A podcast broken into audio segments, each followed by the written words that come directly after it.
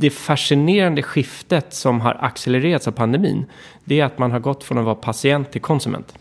Det vill säga att du konsumerar vård på samma sätt som alla andra saker gör, vilket gör att du ställer högre krav också.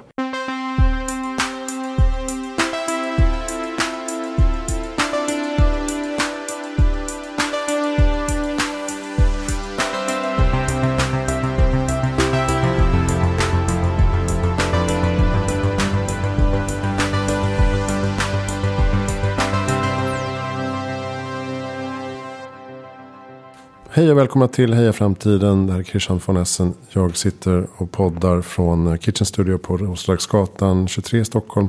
Med eh, Staffan Gustafsson. Välkommen till podden. Tack så mycket. Kul att ha dig här. Du driver någonting som heter vården.se. Stämmer bra. Och um, har gjort det i snart tio år. Mm. Faktiskt. Mm. Kan du berätta hur det började och uh, lite din bakgrund? Absolut. Varför kom du in på det här spåret? Jag har jobbat med olika typer av eh, entreprenörskap tidigare. Eh, som jag nämnde precis innan, jag är ekonom i grund och botten, men det var inte riktigt min grej. Eh, så att ganska tidigt så började jag och min storebror med e-handel kring millennieskiftet. Det var precis när hemmabioboomen kom. Mm. Så att vi hade ett företag som hette Apparat som sen blev uppköpt efter några år. och sen har jag jobbat inom media i olika uppstarter genom åren. och sen så genom en, en kompis till mig så kläckte idén då med eh, vården.se. Det är inte jag som har kläckt idén. Men eh, då bestämde oss vi tillsammans att eh, göra någonting av det här problemet att det är så jäkla svårt när man blir sjuk och veta vad man ska ta vägen och vad man har för valmöjligheter. För att det är ju faktiskt så att vi har ju väldigt mycket valmöjligheter. Det är som, du får välja vilken skola du ska gå i och så vidare och så vidare. Mm. Eh, och eh, samma rättigheter finns ju faktiskt inom vårdbranschen. Men där tyckte vi att det fanns ett problem i att det är svårt att få en överblick vilka vårdgivare som finns tillgängliga och om det är någon som tycker de är bra eller inte och helt enkelt göra ett bra verktyg för att hjälpa dig att eh, hitta rätt vårdgivare. Så det är liksom själva bakgrunden. Så det är väl liksom en kombination av passion och frustration. Ja, just det. Hur gick ni tillväga då 2012 när ni drog igång?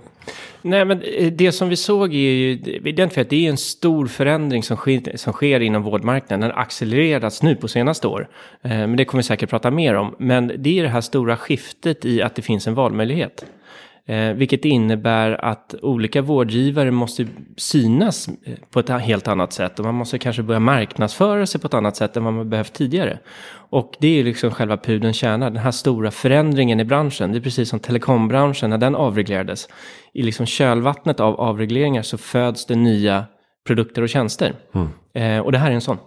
Mm. Ni binder samman eh, vårdgivare och patient i en portal så att säga. Ja, man kan säga att det vi vill lösa är den här matchningsproblematiken. Mm. Så att eh, liksom, våran tagline är att man ska kunna söka, jämföra och boka all typ av legitimerad vård. För att vara med hos oss så ska kliniken ha legitimerad personal.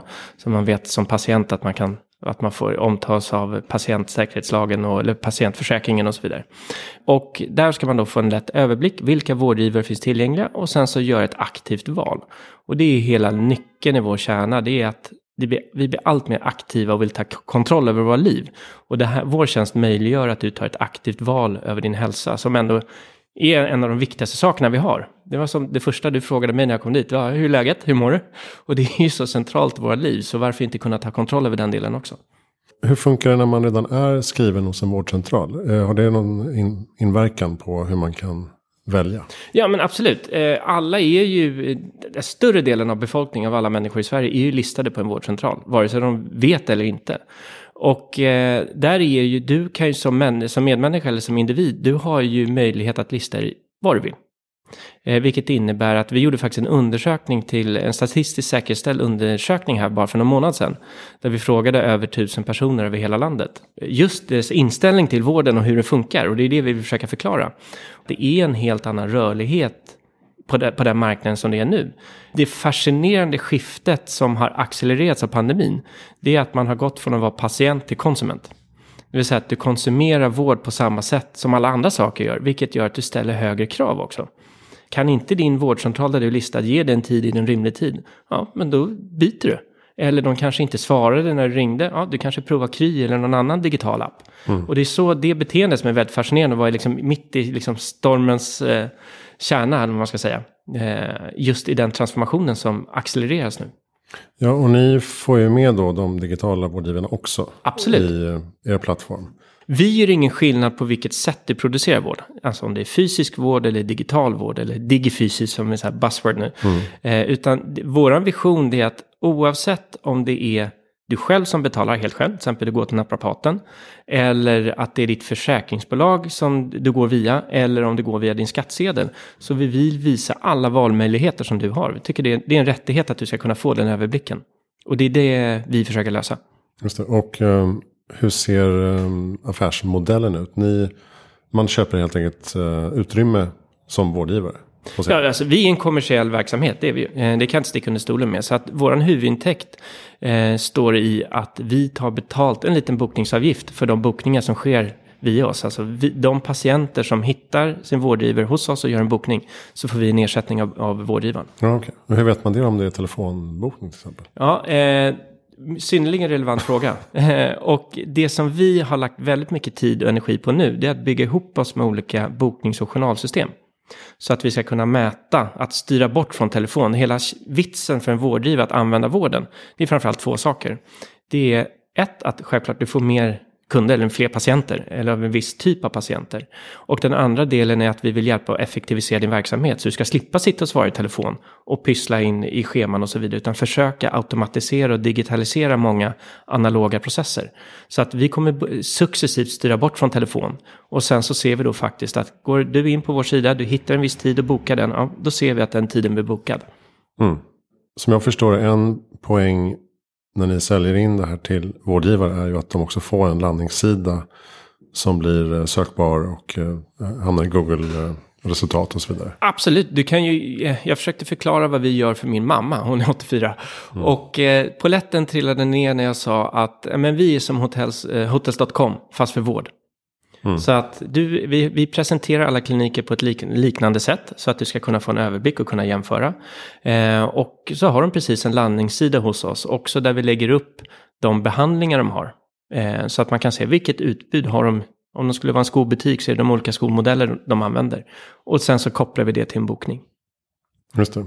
Men och ni måste ju få ganska mycket trafik genom Google. Eller eh, Går folk direkt också till sajten? Vi är fortfarande ett väldigt okänt varumärke ute i, i folkhemmet. Mm. Eh, och det är någonting som vi har en ambitiös plan på nu att ändra. Vår, vår vision är att vi ska vara top of mind när det gäller, alltså du går in på Blocket när du ska sälja gamla saker, du går in på Vårdet eller på Hemnet när du ska söka eh, din nästa bostad och du ska gå in på vården när du ska leta efter en vårdgivare. Där är vi inte än, men eh, vi jobbar mot det målet. Så att vi är, alltså runt 85% av trafiken idag kommer in tack vare att de har sökt någonting på Google. Ja, men som du säger, man, man blir ju lite så här om, om man funderar på att söka vård för någonting. Så blir man direkt lite nedslagen innan man ens har börjat. För att man är så här, uh, ska jag då försöka hitta en telefontid till den här husläkaren. Och um, det är, det är, inte, man känner nästan instinktivt att det här kommer inte bli så bra. Eller det är inte, det man kan säga att det är inte en optimal konsumentresa du gör. Eller köpresa. Och det är precis det som vi vill försöka vara med. För att vi tror att löser vi det här på ett effektivare sätt. Precis det problemet du beskriver. Gör ju att du snabbare kommer att få rätt hjälp. Vilket innebär att du behöver inte åka runt som en sån här flipperkula i ett flipperspel och träffa olika läkare innan du har hittat rätt. Eh, på vilket sätt det att att effektiv, eh, systemet effektiviseras. Och på så sätt så sparar vi faktiskt skattepengar. Eh, för det är ju den problematiken vi har nu att det har skett en enorm förändring i beteendet hos patienten eller kunden eller vad nu den kallar. Eh, men hos, hos människorna som ställer högre krav. De vill ha mer vård än vad man har sagt upp vårdcentraler oftare än vad man gjorde tidigare för 20 år sedan. Vilket innebär att efterfrågan är högre än vad utbudet är. Så att det här krävs ju att det blir någon form av effektivisering eller, och förändring av systemet. Många pratar om att vi ska gå mot en mer preventiv, ett preventivt vårdsystem. Där man kanske har mer koll på sin data. Och eh, ta tag i saker innan man blir sjuk. Mm. Istället för att åka till en akutmottagning eller, eller eh, sitta och smitta folk i ett väntrum. Mm.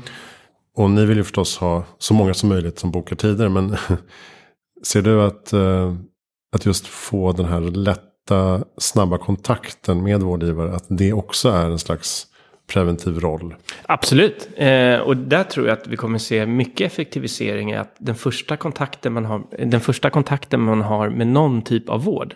Eh, och där har ju de digitala aktörerna varit eh, ändrat om, liksom fundamentalt ruskat om hur det fungerar. Och det är att man har en kanske automatisk digital kontakt för att börja gallra så att rätt personer får rätt vård. Mm. Vad skulle du säga de största sökningarna om man bortser från eh, coronasituationen? Ja, eh, inne på vår plattform. Mm. Eh, ja, det är lite som vårdkonsumtionen i stort. Eh, stort. Så att den större delen är ju primärvård, alltså husläkare och tjänster relaterat till det. Sen så har vi specialistvård och tandvård som de, de, de tre stor, stora övergripande områdena. Är det sådana aktörer också som normalt måste kanske vänta på remiss och att man blir skickad från olika andra vårdgivare? Och som nu kan få en direktkanal Eh, ja, det beror lite på. Här händer ju saker i systemet. Eh, nu efter liksom post, eh, post corona så, så i, vad, om jag tittar lite framåt så det som håller på att ske nu det är att det finns ju ett inbyggd tröghet i systemet. Att alla ska inte gå och träffa en specialist. För alla, om alla skulle göra det så skulle inte de ha tid att träffa de patienterna som verkligen behöver det. Så jag mm. förstår att det finns ett, ett motstånd där. Men det som har hänt och vattnet hittar ju alltid nya vägar fram. Så att det många har nu via sin arbetsgivare, till exempel en sjukförsäkring. Vilket innebär att du kan gå och träffa en specialist direkt via din försäkring. Eh, så att här kommer vi börja se mer och mer hybrider och kanske att om det är nu väldigt belastat eh, inom specialistvården att det finns för enklare saker att träffa en specialist, att man betalar helt själv helt enkelt. Det ser vi allt fler eh, kunder som börjar öppna upp sådana vägar för att kunna få den rådgivning man vill, men då kanske förstå för det själv. Alltså privatvård. Då kan man tänka att det är värt att lägga den kostnaden. Ja, mot ja, att man får att det, det, är ju lite, lite, det kan ju tyckas lite märkligt hur, hur det kan fungera idag. Ett exempel kan vara att, ponera att du är en specialist i någonting. Vilket innebär, ska jag träffa dig den officiella vägen via remiss och så vidare. Så kanske du har en vårdgaranti att du ska träffa dig inom två månader ungefär.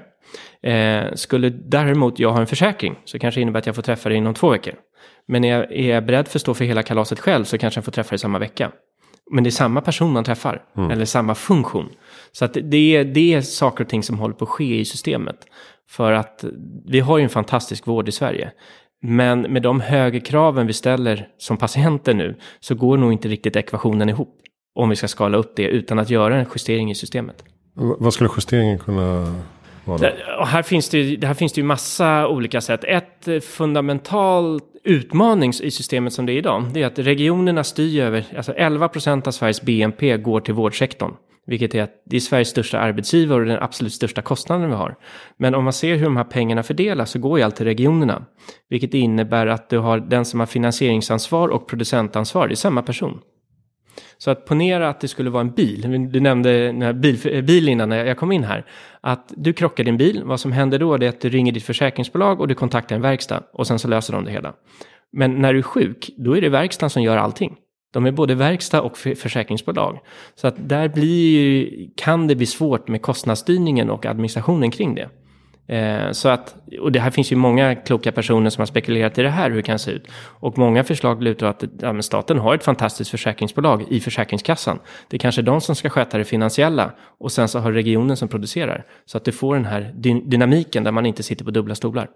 Så att som jag ser det, mm. så är det att själva systemet som vi har är fantastiskt, innebär att alla ska få en rättvis jämlik vård. Men beteendet hos patienten att nu går man till husläkaren betydligt oftare än man gjorde kanske för 20 år sedan. Då kan vi inte ha samma system i grund och botten, utan det måste ju effektiviseras så att man kan hantera en större volym. Och vad är nyckeln till det då? Ja, men det är att jobba smartare. Till exempel att regionerna synkar sig mer till varandra. Nu är det 21 olika regioner i Sverige som är som små kungariken. Som kanske inte ens har system som pratar med varandra. Mm. Att göra det mer smidigt, det systemet. Och sen det andra, att använda de digitala innovationer som vi har ännu bättre. Men ponera att du är en diabetes, eh, diabetespatient och du måste hela tiden ha koll på dina värden och så vidare. Och det finns ju massor bra funktionaliteter. Du kan ju sköta det från hemmet och du automatiskt kan prata med din läkare och så vidare. Så att det här kommer att hända massa spännande saker för att effektivisera de här flödena. Jag tror personligen att tittar vi lite framåt i tiden så är det här sitta i väntrum eller telefontid, den tiden kommer den tiden är förbi. Sen har ju de digitala vårdaktörerna fått kritik för att de dränerar kassan för eh, regionerna. Ja, absolut. För att de kan göra ett, eh, en vårdkonsultation på 15 minuter på videosamtal. Och så är det samma eh, kostnad. Mm. Och, och det, här, det här bevisar ju också systemet som inte riktigt är anpassat för den moderna situationen vi lever i och i framtidssituationen. Och det här är ju någonting, de ersättningarna har ju reducerats och det strukturerats om löpande sen, sen de klev in. Men det fantastiska de aktörerna har gjort, det är att de har ju ställt högre krav på det offentliga Sverige att digitalisera sig och anpassa sitt erbjudande.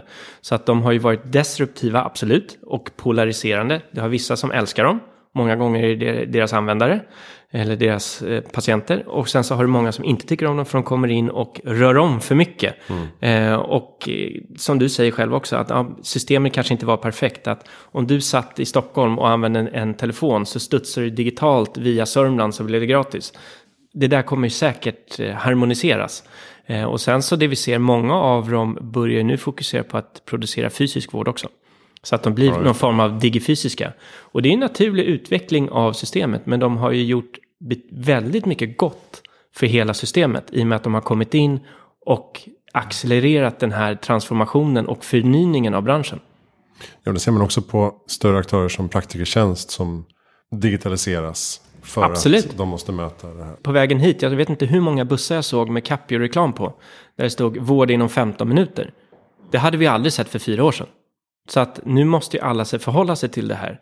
Och om man ser på exempel utbildningsbranschen. Då kom, när den privatiserades, eller avreglerades, eh, så kom ju en del privata aktörer. Vilket innebar att så småningom så behövde de offentligt drivna också förhålla sig till det här och tänka på att nu måste ju vi attrahera elever till våra skolor. Och precis så tror jag i alla fall att utvecklingen kommer vara inom vårdbranschen. Att du har privata aktörer som är lite cutting edge de kommer behöva liksom anpassa sig till den stora massan inom vissa områden. Men de andra kommer behöva förhålla sig till det. Vilket i slutändan ger en effektivare vård och bättre vård till patienten. Mm. I stor hela, tror jag i alla fall. V vad står man i harmonisering av patientjournaler idag? Det som kommer ske handlar ju om att du har rätt till din egen information. Du har ju redan idag så kan du logga in på 1177 som har fantastisk information. Där du kan se alla dina journal och journalanteckningar. Och det är precis det här som jag nämner att så som det är idag, beroende på om du får en svår diagnos, så finns det statistik på att beroende på i vilken region eller var du bor i Sverige så har du olika sannolikhet att överleva. Vilket innebär att vården är inte jämlik för alla i Sverige av olika faktorer. Ponera att du skulle ha, ha en åkomma och det är bättre för dig att åka till Malmö och de har kapacitet. Det är väl jättebra att du har hela din, hela din sjukhistorik digitalt på ett enkelt sätt så att det snabbt kan transformeras inom gränser. Och det finns ju till och med, eh, tittar vi ännu längre fram, så finns det inget som säger att det inte finns EU-samarbeten. Det kan ju finnas inom vissa områden idag. Kan inte Sverige, svenska vården erbjuda en viss typ av vård? Ja, men då har man rätt att söka den vården inom EU. Och till och med få ersättning för. Men om jag åker in med en äh, akut tand i, äh, på semester i Åre. Ja. Jag åkte till Östersund. Mm. Kan den tandläkaren då se allt som har hänt i min mun? Eh, svår fråga. Här, nu får jag gissa lite faktiskt. Eh, det beror på lite vilket journalsystem de har. Det finns en handfull journalsystem. Är det samma journalsystem, ja då misstänker jag att de kanske kan. Annars så får man kontakta din tandläkare. Inom tandvården, ja, i tanden av eller du behöver göra en rotfyllning så är det ganska straightforward. Och där har vi ett försäkringsskydd som skyddar också. Att är det ett väldigt omfattande omgrepp beroende på hur mycket pengar det handlar om så kliver Försäkringskassan in och ersätter. Kanske precis som Försäkringskassan kommer ersätta om du får en blindtarmsoperation eller vad det nu kan vara mm. längre fram. Det vet vi inte. Ja, just det. Nej, men det har ju varit en, en djungel det där. Just som du säger med olika journalsystem. Absolut. Eh, mycket märkligt egentligen att man har haft det från början. Ja, men där handlar det ju om att eh, landstingen som det hette tidigare, att vår modell är att man står på självstyre, att det låg inom kommuner och landsting att själva handla, uh, handla upp de här sakerna. Mm. Vilket gör att det finns ingenting som säger att Jämtland behöver ha samma system som Härjedalen. Även om du kan gå sinsemellan. Mm. Och du kanske bor precis så att du har vårdcentraler i olika regioner där. Men det här är nog också, som många andra saker, ser man trenden nu, de senaste offentliga upphandlingarna, så lutar det åt att det går mot stora amerikanska system. Men återigen, det är, det är offentliga upphandlingar som sker inom respektive region. Ja, och sen är det det dilemmat att, um, att patientdatan inte kanske kan ligga på amerikanska servrar. Nej, och här, det här är ju väldigt strikt reglerat att det ska ligga i Sverige. Nej, men, men det är ju jättebra att, allt är, att det är väldigt reglerat. Det är ju extremt känslig information. Så att, mm. att det är hög säkerhet här, det är, ju, det är ju bara bra. Men det viktiga är väl att systemen i alla fall, att man ska kunna prata med varandra. Eh, och vi, våran tjänst fokuserar ju mest på tillgänglighet och tidböcker. Vi är ju inte inne på känslig persondata. Men vad är det för kostnader vi pratar om då? Om man eh, är listad på en vårdcentral och eh, går dit. Varför eh, är systemet riggat så att man ska ha så många besök som möjligt. så har det varit tidigare. Om man, om man backar tillbaka för några mandatperioder sedan i Stockholms län så var det så att man fick besöksersättning. Vilket innebär att du fick inte speciellt mycket pengar för de som var listade i ditt kundregister. Utan du fick betalt varje gång de kom innanför dörren. Eh, och det var ett system för att få ner de vårdköerna som var då. För att man inte skulle behöva vänta så länge som vård. Så man fick ett incitament som klinikinnehavare att öka tempot. Eh, men det ledde ju till att man gick dit mycket oftare. Och då blir ju en alldeles för hög skenande kostnad man söker vård för saker som kanske inte behövs eller man går dit alldeles för ofta. Eh, och då ser vi, det började i, om jag inte missminner mig, i Västra Götaland, att där införde man en kapiteringsersättning. Som innebär att man får en fast summa varje månad eh, för alla som är listade. Och då kan det vara då, eh, eh, är du ett litet barn eller är du gammal så tenderar du att ha mer, behöva mer vård, då får du mer ersättning. Du och jag är värda någon, alltså 400-500 kronor om året kanske. Medan ett, ett multisjuk äldre person är kanske värd 1500-2000. Eh, vilket innebär att man får lägre ersättning sen när den personen kommer. Och incitamentet då för vårdcentralen det är ju att man inte ska kanske vara lika tillgänglig.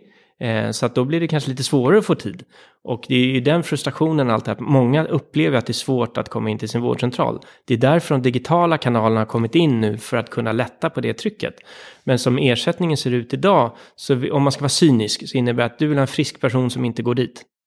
Det är incitamentet just nu. Man ska vara listad men inte gå dit. Du ska listad men inte gå dit. Mm. Det är liksom, det är drömmen. Det är som sats, du ska ha ett kort men aldrig gå dit och träna.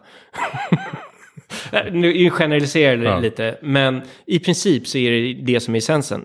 Mot att det var tidigare så var det att du fick betalt varje gång du kom och tränade. Men då blev det för många på gymmet.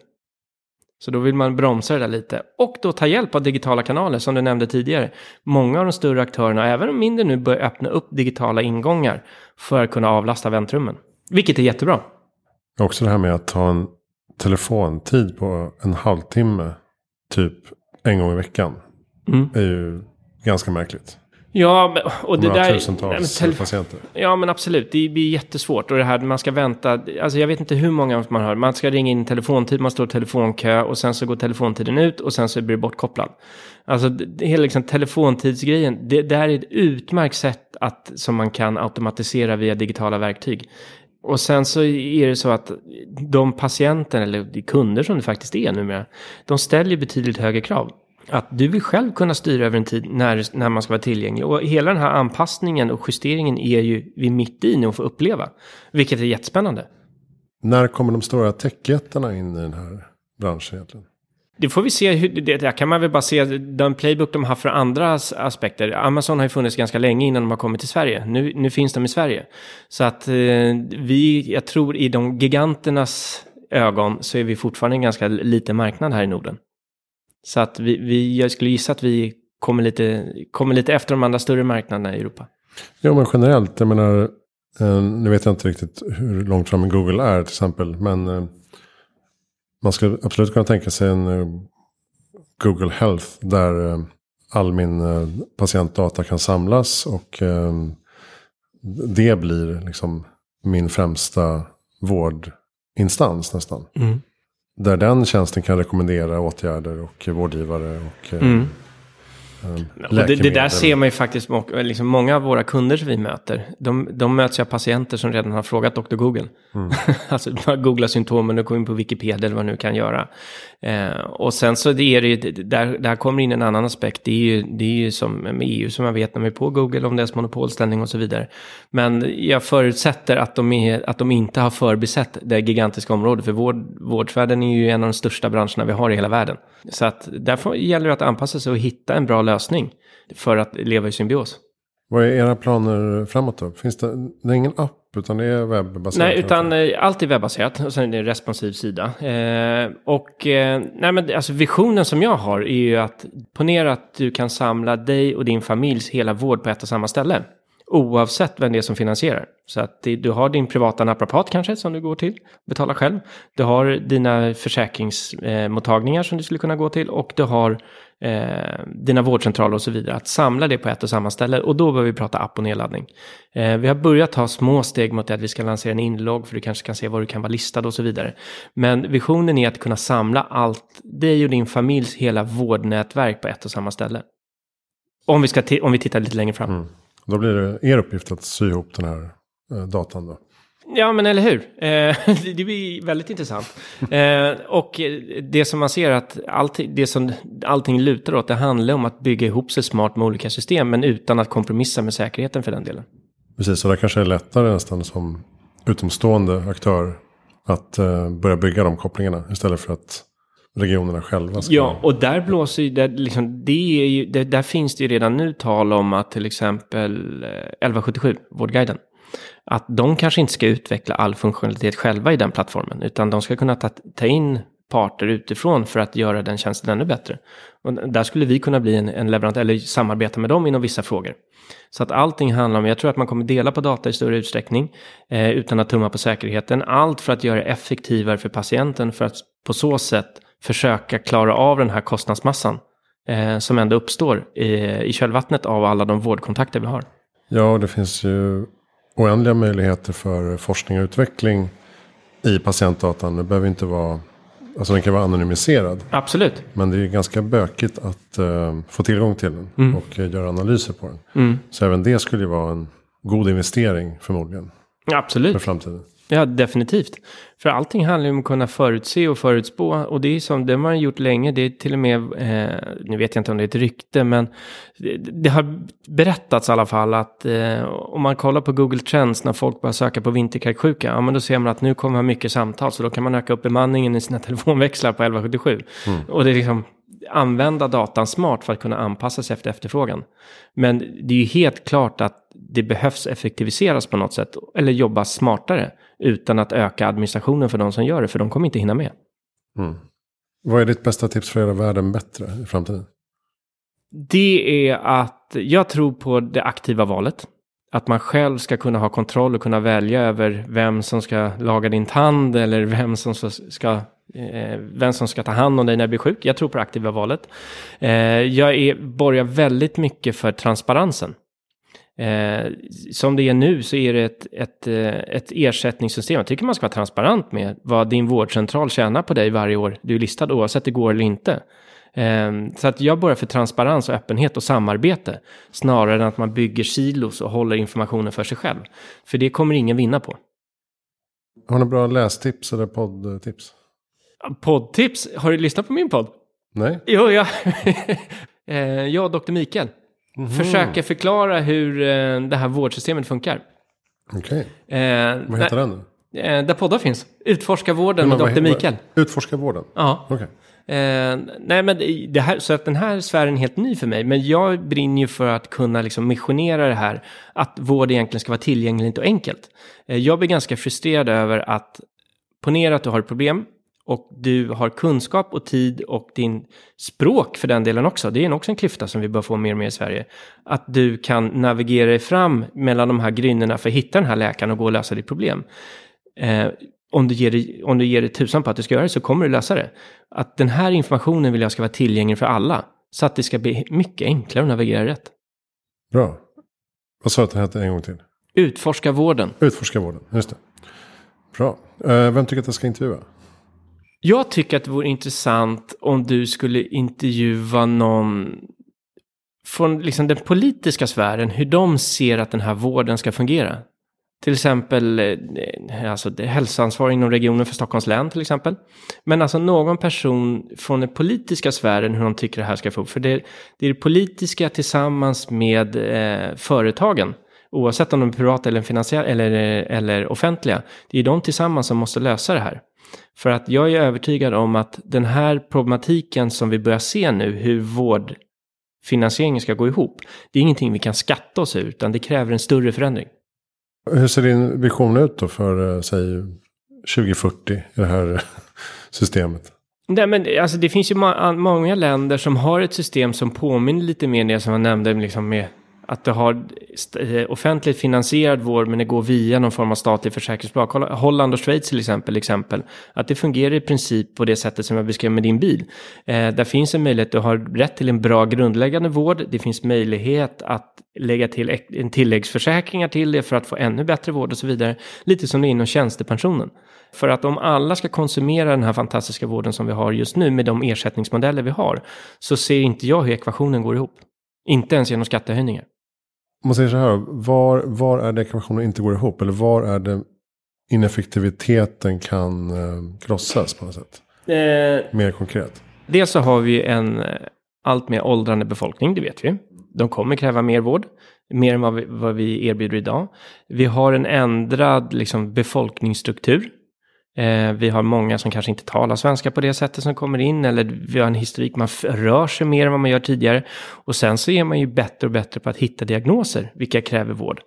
Eh, man hittar cancer i tidiga skede som kräver vård. Eh, man hittar fler fall som kräver vård.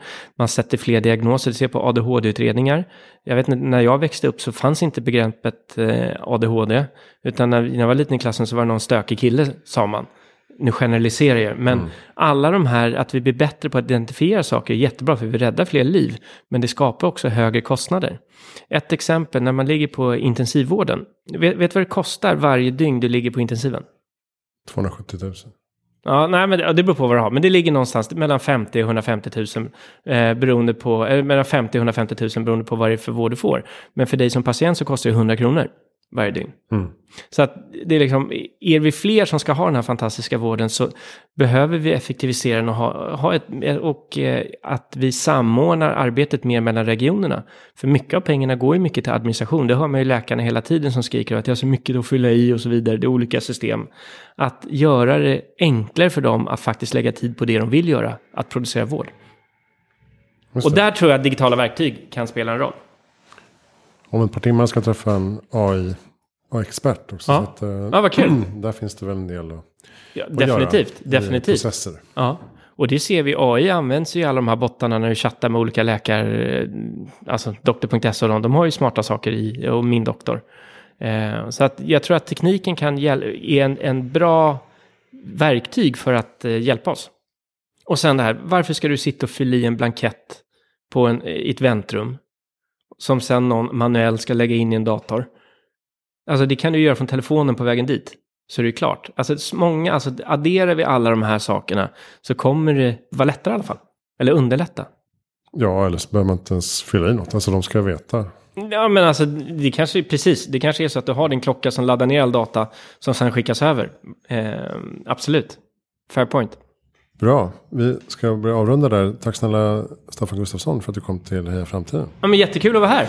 Vården.se som ska bli ett eh, go-to-place för allt du behöver inom vårdfrågor. Ja, det, är, det är det som är tanken och visionen. Och så får vi kolla in din podd också med Dr. Mikael. Yes, gör det. Allt du behöver veta om detta projekt och podd och mina andra grejer är på hejaframtiden.se. Jag heter Christian von Essen. Tack för att du lyssnade.